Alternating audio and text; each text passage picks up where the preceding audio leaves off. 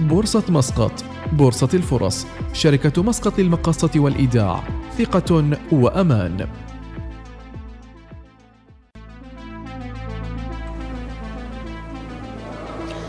بسم الله الرحمن الرحيم. حياكم الله في حلقة الاثنين من الأسهم الأولى. نرحب بكم من هنا من قاعة التداول ببورصة مسقط ونقدم التحية بدءا لرعاة البرنامج الهيئة العامة لسوق المال وبورصة مسقط وشركة مسقط للمقاصة والإيداع الأسهم الأولى. برنامج يأتيكم كل اثنين وأربعاء الساعة الواحدة وعشر دقائق تقريبا وتتابعونا مباشر على اليوتيوب وأيضا على تويتر المباشر.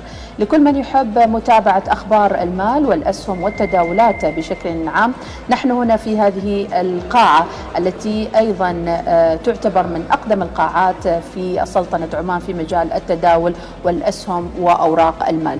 معكم في إدارة الحوار بإذن الله تعالى مديحة سليمانية وفي إعداد المحاور والإجابة عن أسئلتكم الخبير المالي حمزة سلمان. أهلا وسهلا فيك حمزة. مرحبا بكم وبجميع المتابعين والمستمعين عبر الراديو والبودكاست.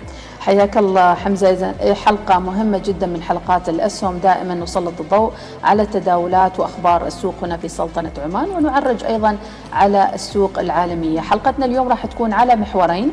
المحور الأول نتحدث عن أخبار التداولات والسوق في سلطنة عمان ثم الأخبار العالمية وأيضا واحد من المبادئ الأساسية في التداول سيعرفنا عليه حمزة. سنأخذ استراحة آه، لمدة آه، فاصل بسيط ثم نعود بعدها مع المحور الثالث والأخير فلنبدأ معا مع حمزة. مرحبا بالمتابعين أم أحمد حياكم الله. لمحة سريعة عن بعض الأخبار يعني أخبار كثيرة وأحداث كثيرة تحصل خلال هذه الفترة. الأسبوع الماضي تم إصدار صكوك إعلان عن إصدار صكوك لمجموعة محمد البرواني بقيمة 25 مليون ريال عماني. هذه الصكوك مستحقة الدفع في عام 2028 بعائد 8.5% وطبعا لازم المستثمر اللي يريد يكتتب في هذا الصكوك يلحق عليها لأنه تبقى ثلاث أيام على نهاية الاكتتاب اللي هو 15 يونيو 2023 وبعدها تصبح هذه الصكوك آه، قابل للتداول في بورصة مسقط آه، طبعا مثل بقية السندات والصكوك. آه، كذلك عندنا خبر جديد أمس مساء في الليل شفته اللي هو عرض جديد من بنك ظفار للاستحواذ على البنك الأهلي وهذه المرة طبعا هذا العرض الثالث إذا ما خاب ظني تم رفع السعر النقدي إلى 215 بيسه للسهم للمساهمين في البنك الأهلي اللي هم مستحقين للتعويض النقدي. نعم. كذلك يوم أمس شهدنا تداول كثيف على سهم آه، صندوق عمان العقاري حيث وصل تداول لأكثر من 6 مليون آه، سهم وتراوح السعر في جلسة يوم أمس بين 80 ل 88 بيسة. اليوم طبعا السهم مرتفع واصل ل 88 بيسة. وأيضا آه، أمس صندوق عمان العقاري دشن موقعه الإلكتروني. فأتوقع مع التعافي اللي جالسين نشهده في القطاع العقاري أيضا قد ينعكس ايجابا على صندوق عمان العقاري. ونتمنى طبعا إنه يتم أيضا رفع أو زيادة التوزيعات النقدية للمساهمين. كذلك عندنا هذا الأسبوع بعض الأخبار المهمة عالميا. يوم 13 يونيو يعني يوم غد يكون إعلان بيانات التضخم للولايات المتحدة الأمريكية وهذا طبعا يأثر عالميا على كل العملات وعلى كل الاقتصادات. كذلك يوم الأربعاء في اجتماع للجنة الفدرالي الأمريكية للبحث في رفع نسبة الفائدة. هل سيرفعون الفائدة على أساس 25 نقطة مئوية أم سيبقون الفائدة مثل ما كانت؟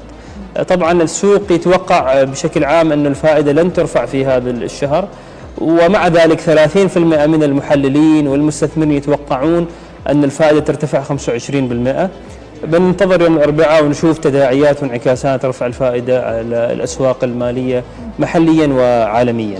بشكل عام هنا نلاحظ أيضا في قاعة التداول مؤشرات اليوم يبدو أنها خضراء في يوم الاثنين 12 يونيو فكيف تقرأ أيضا وتحلل؟ آه، في في حالة إيجابية بشكل عام. عندنا ارتفاع في بنك HSBC عمان بواقع 2.5% النهضة للخدمات. أبراج لا زالت عند 295 بيسة ولكنها محافظة على هذا المستوى. هل يتوقع أن تصعد أبراج أم تبقى على أبراج وصلت إلى 310 بيسات ولكن في دعم أو مقاومة قوية عند 300 بيسة ل 295 بيسة. ولا زال السعر طبعا اللي داخل اكتتاب على 224 بيسة لا زال البيع على هذا السعر طبعا مربح. عندنا تقريبا أيضا ارتفاع في البنوك. البنك مسقط في انخفاض طفيف بشكل عام. المؤشر أيضا ارتفع بشكل كبير خلال آخر شهرين. شهر مايو كان المؤشر فيه مرتفع مؤشر بورصة مسقط بشكل عام. ونتمنى إن شاء الله مع النتائج المالية التي ستبدأ أن تظهر للعلن قريبا للربع الثاني أن تتفاعل البورصة إيجابا إذا كانت النتائج إيجابية. ونشهد ارتفاعات في أسهم متعددة ومختلفة. بالنسبة لدخول الصيف هل يؤثر على البورصة بشكل عام كنوع من الإجازات التي تحدث أو نوع من الانخفاض في التداول أم أنه لا علاقة للصيف يعني يعني يمكن نرسم نمط معين. آه، لما نتكلم عن شهر يونيو كونه هو الربع نهاية الربع الثاني وبه يعني تفصح الشركات عن نتائجها للربع الثاني فعادة أسهم تلك الشركات اللي تفصح في شهر يونيو تتداول ايجابا أم سلبا يعتمد على نتائج وعلى ما حققته. بشكل عام في فترة من فترات الصيف آه، شهر سبعة ربما تقل أحجام التداولات نتيجة الإجازات وهذا الشيء عالميا. في مثل آه، في أمريكا آه، هذا المثل يقول لك sell in May and go away يعني بيع أسهمك في مايو. طبعا هذا مثل وليس قاعدة نعم. ولكن المثل يركز على أنه في الصيف بشكل عام قد قد تنخفض الأسواق نتيجة يعني قلة السيولة أو عوامل أخرى أيضا ولكن ليست قاعدة ثابتة يعني. وليست سبب أيضا لإخراج الأموال أو لا لا, لا. المستثمر اللي على المدى الطويل بالعكس لما لما يشوف سهم شركة معينة سهمها نازل وفيها قوة مالية يستغل هذا النزول لكي يزيد من حصصه ومن تموضعه عدم الاستعجال هو دائما نصيحتنا في بكل التداول. والتروي بقدر الإمكان. آه، في آه، هذه العملية ننتقل للمحور الثاني للحديث قبل أن ننتقل للمحور الثاني أيضا تحدث عن صكوك البرواني نعم. آه، فهل هذه أول مرة تطرح صكوك شركة بترولية بالتحديد؟ لا صكوك أو سندات مجموعة محمد البرواني طرحت سابقا وموجودة تتداول وهذا طرح جديد فهي ليست المرة الأولى. مثل هذه الشركات طبعا هي شركات آه، لديها نمو لديها مشاريع قادمة. بالتالي هي تحتاج إلى التمويل ومن أحدى أدوات التمويل هو طرح الصكوك أو السندات. نعم. سنحاول خلال الأسبوع القادم أيضا نركز على قيمة السهم وأيضا حجم التداولات المتوقعة في هذا السهم ولكن في الأسبوع القادم.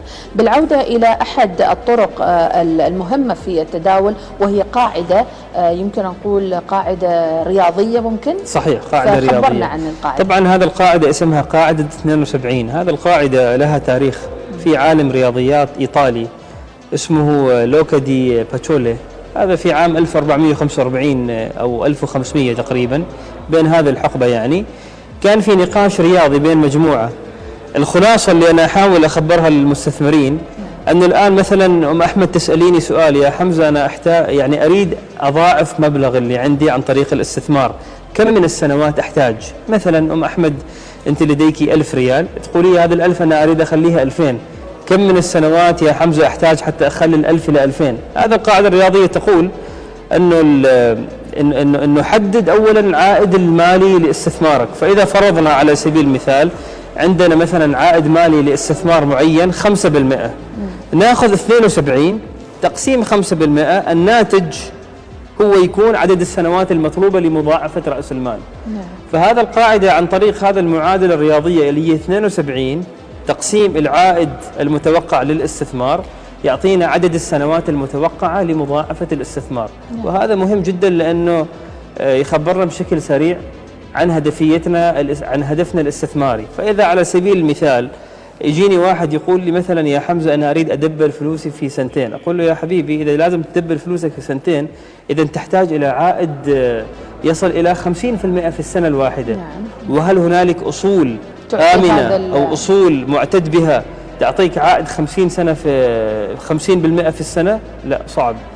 لكن إذا خذينا مثلا عائد 6% أو 5% يعطينا مثلا 12 سنة أو 15 سنة واللي هو طبعا يعني عمر أو مدة زمنية معقولة. نعم. فهذا القاعدة تساعدنا على معرفة عدد السنوات اللازمة لمضاعفة رأس المال المستثمر. وكذلك هذا القاعدة ممكن استعمالها آه، بطريقة أخرى. ممكن مثلا آه، تسأليني سؤال أنا عندي عشر سنوات من الآن للتقاعد. نعم. وخلال هذه العشر سنوات أنا أريد أضاعف رأس مالي. إذا ناخذ 72 تقسيم 10 فيعطينا الناتج. مثلا كان الناتج 7% ما عندي الآلة حاسب أمامي لكن فلنفرض 7% هذا يعني أنه لازم تبدأين وتذهبين وتبحثين عن عائد. سنوي لاستثمارك 7% وإذا تحقق هذا العائد 7% إذا في خلال 10 سنوات ستضاعفين رأس مالك. فهذه قاعدة مهمة أتوقع الجميع لازم يحفظها ويعرفها يعني. اذا هي قاعدة 72 هي قاعدة في التداول بشكل عام.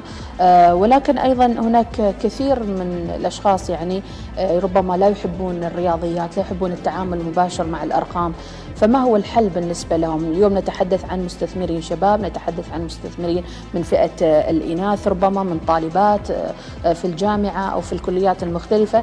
لديها مبلغ مالي. استثمرته في فترة من فترات انتشرت آه، سبائك الذهبية وحدث لها رواج كبير. وحقيقة أنا مما أجده من السوق العماني أنه عدد كبير من النساء آه، اشترن هذه السبائك وخزنوها. لكن هناك طرق أخرى أيضا لجلب عوائد مادية. طبعا نحن لما نتكلم عن عوائد مالية فنتكلم عن أصول مدرة للدخل. ما هي الأصول المدرة للدخل؟ هي شركات أو مثلا صناديق عقارية أو عقار. أي أصل فيه إنتاجية هو مدر للدخل. نعم. يمكن نفرد حلقة نتكلم فيها عن الذهب. هل الذهب هو أصل استثماري أم هو أصل للتحوط ولل. يعني الحماية من المجازفه والمخاطرات هذه بنفرد لها حلقة نعم. ولكن باختصار هذا القاعدة أم أحمد بسيطة يعني تأخذ الآلة الحاسبة مم. يعني الآن مثلا آه، لو أحد الشباب آه، عنده صندوق استثماري هذا الصندوق الاستثماري آه، يعني يوزع أرباح بقيمة 5% نعم. يعني من كل ألف ريال تحصل على تقريبا 5 ريالات اذا كل اللي علينا نعمله ان ناخذ 72 تقسيم 5 الناتج بيكون عدد السنوات المطلوبة لمضاعفة رأس ماله نعم. كل ما زاد العائد الاستثماري كل ما قلت عدد السنوات.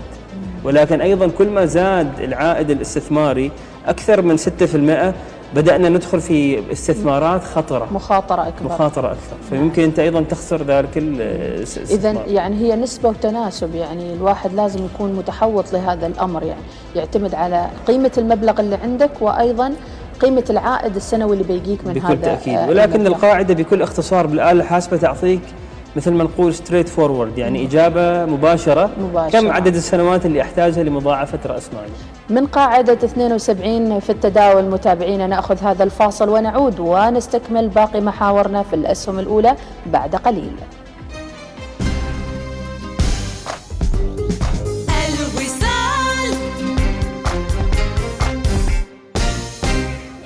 وهذا الشاي والقهوة والماي والعصير. أنا طلبت كوب شاي بس. وبعدني بجيب لك الحلويات والكابتشينو وعصير ليمون بالنعناع و... أحصل على أرباح تفوق توقعاتك مع حساب التوفير من ميثاق للصيرفة الإسلامية. كلما زاد رصيدك زادت أرباحك. افتح حسابك الآن. للمزيد من المعلومات قم بزيارة موقعنا الإلكتروني ميثاق دوت أو إم.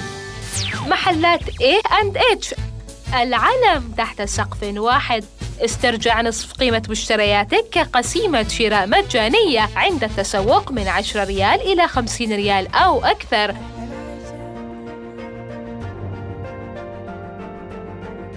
استكمالا للتطور التقني ولتبسيط الإجراءات أضافت وزارة الداخلية خدمة القيد في السجل الانتخابي عبر تطبيق انتخاب وذلك بالضغط على تسجيل الناخبين. أدخل الرقم المدني وتاريخ انتهاء البطاقة الشخصية ورقم الهاتف المحمول ثم الضغط على التالي. أدخل رمز التحقق لمرة واحدة. OTP الذي سيتم إرساله إلى هاتفك. ثم اضغط على تحقق. الضغط على تسجيل ناخب. وسيتم قيدك في الولاية. بعد الضغط على موافق ورسالة تأكيد الموافقة. سيتم إشعارك بالولاية المقيد فيها. انتخب. انتخابات أعضاء مجلس الشورى للفترة العاشرة. مع تحيات وزارة الداخلية. جديد. فارس كرم. عالسريع من ضمن ألبومه الجديد. فارس كرم 2023 عالسريع تعي لقلبي عالسريع حاليا على Deezer أنغامي و Spotify إنتاج وتوزيع روتانا. تغلي فيا بتفول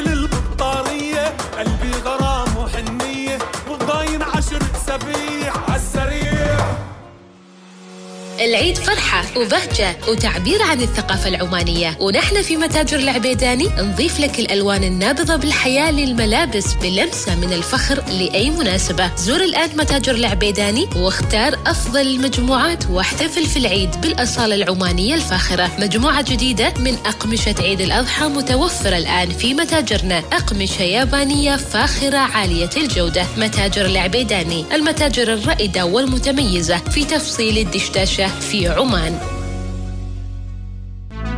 يدور عالم المال على وقع تذبذبات وتقلبات فنشهد تحركات في الأسواق ونلاحظ ارتفاعا وانخفاضا في الأسهم. وفي برنامج الأسهم الأولى نتابع هذه التحركات عن كثب. الأسهم الأولى. الأسهم الأولى. تحليلات وإحصاءات دقيقة لأهم المؤشرات المالية وحركة التداول العالمية. تطورات بورصة مسقط وكيفية التكيف مع المتغيرات العالمية. الأسهم الأولى. الأسهم الأولى. مع الخبير المالي حمزة اللواتي كل اثنين واربعاء من الواحده ظهرا. الأسهم الأولى برعاية الهيئة العامة لسوق المال استدامة مالية نحو التنويع الاقتصادي. بورصة مسقط بورصة الفرص. شركة مسقط للمقاصة والإيداع. ثقة وأمان. إليكم متابعينا في الجزء الثاني من الأسهم الأولى في هذه الحلقة من يوم الاثنين الثاني عشر من يونيو. وأيضا نرحب بكل من يتابعنا على موقعنا على اليوتيوب وأيضا على تويتر مباشر. ونشكر للأمانة المتابعة الكبيرة جدا التي آه، لاحظناها خلال الحلقة الماضية. آه، حمزة كان الحديث آه، مع ضيفك عن تاريخ البورصة ويعني أهم المفاصل المرحلية اللي وصلت لها البورصة نعم. بكل تأكيد. فأكيد حلقاتنا في الأسهم الأولى هي توثق للماضي وأيضا تأخذنا نحو المستقبل وفي أيضا من ضمن محاورنا اليوم الحديث عن الذكاء الاصطناعي في محورنا الثاني. حمزة ما كيف نعرف الذكاء الاصطناعي؟ الذكاء الاصطناعي أم أحمد هو عبارة عن سلوك وخصائص معينة تتسم بها البرامج الحاسوبية. لتجعلها تحاكي القدرات الذهنية البشرية وأنماط عمل البشر. طبعا من أهم الخصائص لهذه القدرات هي التعلم والاستنتاج والتحليل وردة الفعل. وطبعا كل هذه الأمور خلف إنسان يبرمج ويعطي الأوامر وعن طريق لغة البرمجة لهذه التطبيقات. نعم. طبعا الذكاء الاصطناعي ليس وليدة اليوم. يعني نحن نتكلم منذ بدأت الثورة التقنية في نهاية الثمانينات هنالك محاولات لتطوير الذكاء الاصطناعي. ولو تتذكرين سابقا في هواتفنا النقالة القديمة كانت في ألعاب مثل الشطرنج سنيك, سنيك وغيرها هي كانت محاولات أيضا لتعليم الحاسوب. أو التليفون شيء معين. إنه مثلا يتعلم مثلا ميزة معينة. يعني الآن مثلا أفضل مبرمج للعبة الشطرنج. يعني أفضل تطبيق لعبة شطرنج آلي تلعبه. يتغلب على أفضل لاعب شطرنج إنسان واقعي. يتغلب عليه يعني. كيف؟ لأنه أصبح هو اذا ذكاء ضيق ذكاء ضيق وقوي في مجاله. ومثل هذه الأمور أيضا ممكن مثلا نجيب رسام ماهر ونقارنه مع مثلا رسام عن طريق الذكاء الاصطناعي نعم. لحاسوب ويمكن الحاسوب يتغلب على الإنسان. هذا حمزة يقودنا إلى يعني التفريق بين أنواع الذكاء. بالضبط. فحددت أن هناك أنواع مختلفة للذكاء صحيح الاصطناعي. صحيح. نعم. هو ذكاء ضيق اللي ذكرته أنا، الذكاء الضيق اللي هو ملم ويعني يعرف ميزة أو مهارة معينة مثل مثلا لعبة الشطرنج أو لعبة الكرة أو لعبة معينة في تطبيقاتنا الهاتفية نلعبها وممكن الكمبيوتر يتغلب علينا فيها نعم. هو أذكى عنا في الموضوع فهذا هو الذكاء الضيق, الضيق. المحدود. بالضبط. بعدين عندنا الذكاء العام. طبعا الذكاء العام يشير إلى نوع من الحواسيب اللي هي بمستوى ذكاء الإنسان. وممكن أن تؤدي المهام الإنسانية في جميع المجالات حتى المجالات الفكرية والمجالات ال- الإنسانية. والتحليلية وغيرها. نعم. طبعا إنشاء هذا النوع من الذكاء ووصول للتكامل بياخذ وقت. نحن الآن في طور يعني وصولنا لهذا الذكاء. لم نصل إليه بالمرحلة الكاملة. نعم. ولكن من خلال المتغيرات والتطور التكنولوجي الكبير قد نصل إلى هذه المرحلة بشكل أسرع من ما نحن متوقعين. بالتالي كل ما يمكن الإنسان أن يعمله في مجالات متعددة يمكن للروبوت أو للحاسوب أو للبرنامج أن يحققه. هذا النوع الثاني من الذكاء الاصطناعي. النوع ال- الثالث اللي هو الذكاء الفائق. الذكاء الفائق هذا خطير جدا اللي هو أذكى بمراحل عن العقول البشرية. يعني هنا تعدينا مرحلة الذكاء العام اللي هو نفس البشر. هنا لا أفضل من البشر. وطبعا هذا ال- الذكاء ال- الفائق مش فقط في مهارات إنسانية بل في حتى إبداع علمي يعني اختراعات يعني يمكن الروبوت أو البرنامج يخترع شيء جديد نعم. لم يسبق له أحد يمكن مثلا يعني ينشر حكم حكم اللي هي عادة يستنبطها الإنسان الإنسان من يعني. الواقع نعم. فيمكن أيضا الذكاء الاصطناعي من خلال تعلمه واستنتاجه تكون له حكم تكون له دراسات تكون له اختراعات تكون له اكتشافات. آه، لذلك المجال جدا شيق وخطير نفس الوقت يعني خطير جدا. فهذه أنواع آه، الذكاء المختلفة الموجودة. هل ترى هناك آه، يعني آه، مستقبل للذكاء الاصطناعي في التداول مثلا في استبدال مثلا المتداولين أو التنبؤ بسهم يصعد وسهم بكل تأكيد يتأخر؟ هذا نحن اوريدي بدأنا نشوفه في الواقع يعني. لازم أم أحمد نعرف لماذا ظهر الذكاء الاصطناعي حتى نعرف مستقبله. ما هي ما كانت الحاجة للذكاء الاصطناعي؟ الذكاء الاصطناعي طبعا بطبيعة الحال ظهر آه، وتم تطويره لكي يزيد من ربحية الشركات ويقلل من تكلفتها. كثير من الشركات في القرن الماضي وفي العقد الماضي وإلى الآن جزء كبير من تكاليفها تذهب للعنصر البشري لتطوير وتدريب الناس وتهيئتهم ومن ثم دفع الرواتب لهم فكان ال- الربح والمال هو دائما المحرك لرؤوس الأموال الكبيرة أنها تبتكر وتستثمر وتخترع آليات معينة تستغني بها عن البشر.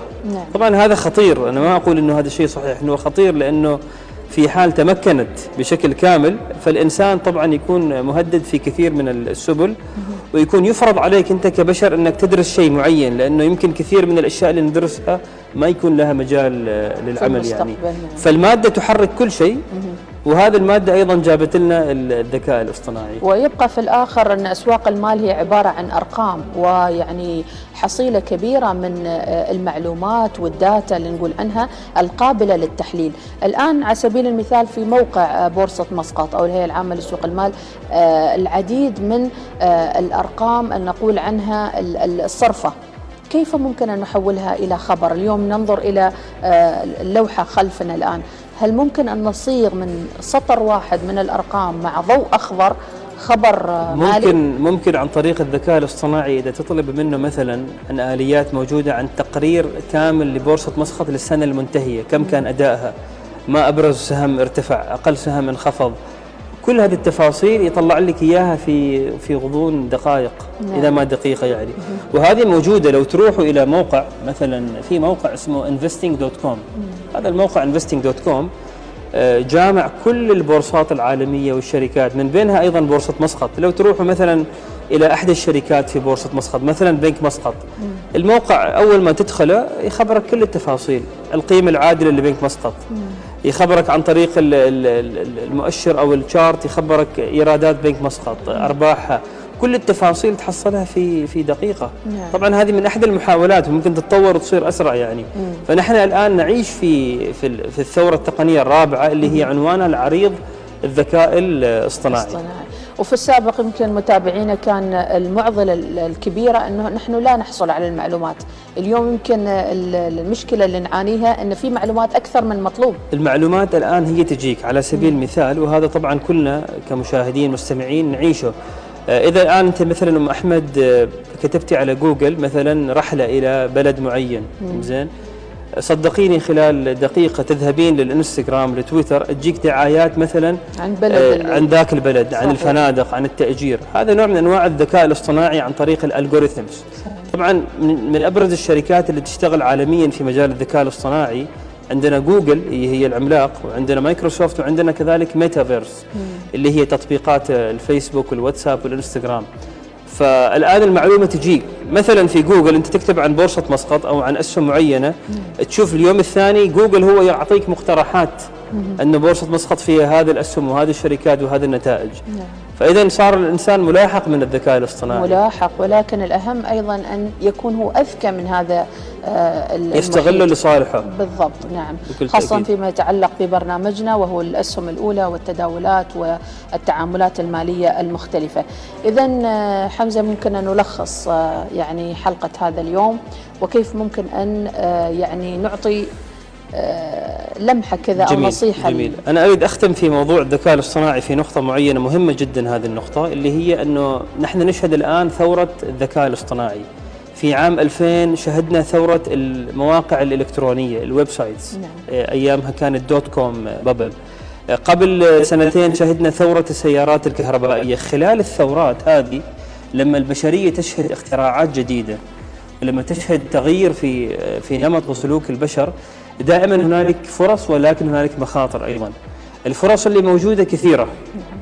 فلما نجي على موضوع الاستثمار ستجدون خلال ال- الأشهر المقبلة والأسابيع المقبلة أنه كثير من الشركات عالميا أنها بدأت تدخل في موضوع الذكاء الاصطناعي وبدأت تستغله لرفع تقييم شركتها.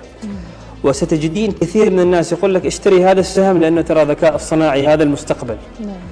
ولكن أنا أحذر في نفس الوقت عن انهيار قادم ممكن أن يحصل في الذكاء الاصطناعي في أسهمها في تقييمها.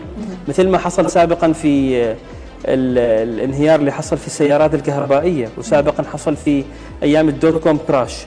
فلما نشتري أسهم مرتبطة بالذكاء الاصطناعي يفضل الابتعاد عن أسامي يعني شركات معينة والتوجه إلى صناديق ال ETF أو الصناديق الاستثمارية لأن المخاطر عالية في موضوع نزول تقييمات تلك الأسهم بعد ما الهبة تنتهي أو بعد ما توقعات يعني يمكن نعم. تنخفض يعني.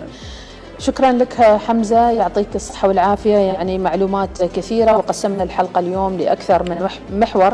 نتمنى تفاعلكم معنا بإذن الله تعالى عن طريق نشر روابط الحلقة. وموعدنا إن شاء الله يوم الأربعاء مع حمزة وضيف جديد في الأسهم الأولى. نشكركم على حسن المتابعة. ونلتقيكم يوم الأربعاء. تحياتي مديحة سليمانية وفريق العمل. وإلى اللقاء. يدور عالم المال على وقع تذبذبات وتقلبات فنشهد تحركات في الأسواق ونلاحظ ارتفاعا وانخفاضا في الأسهم. وفي برنامج الأسهم الأولى. نتابع هذه التحركات عن كثب.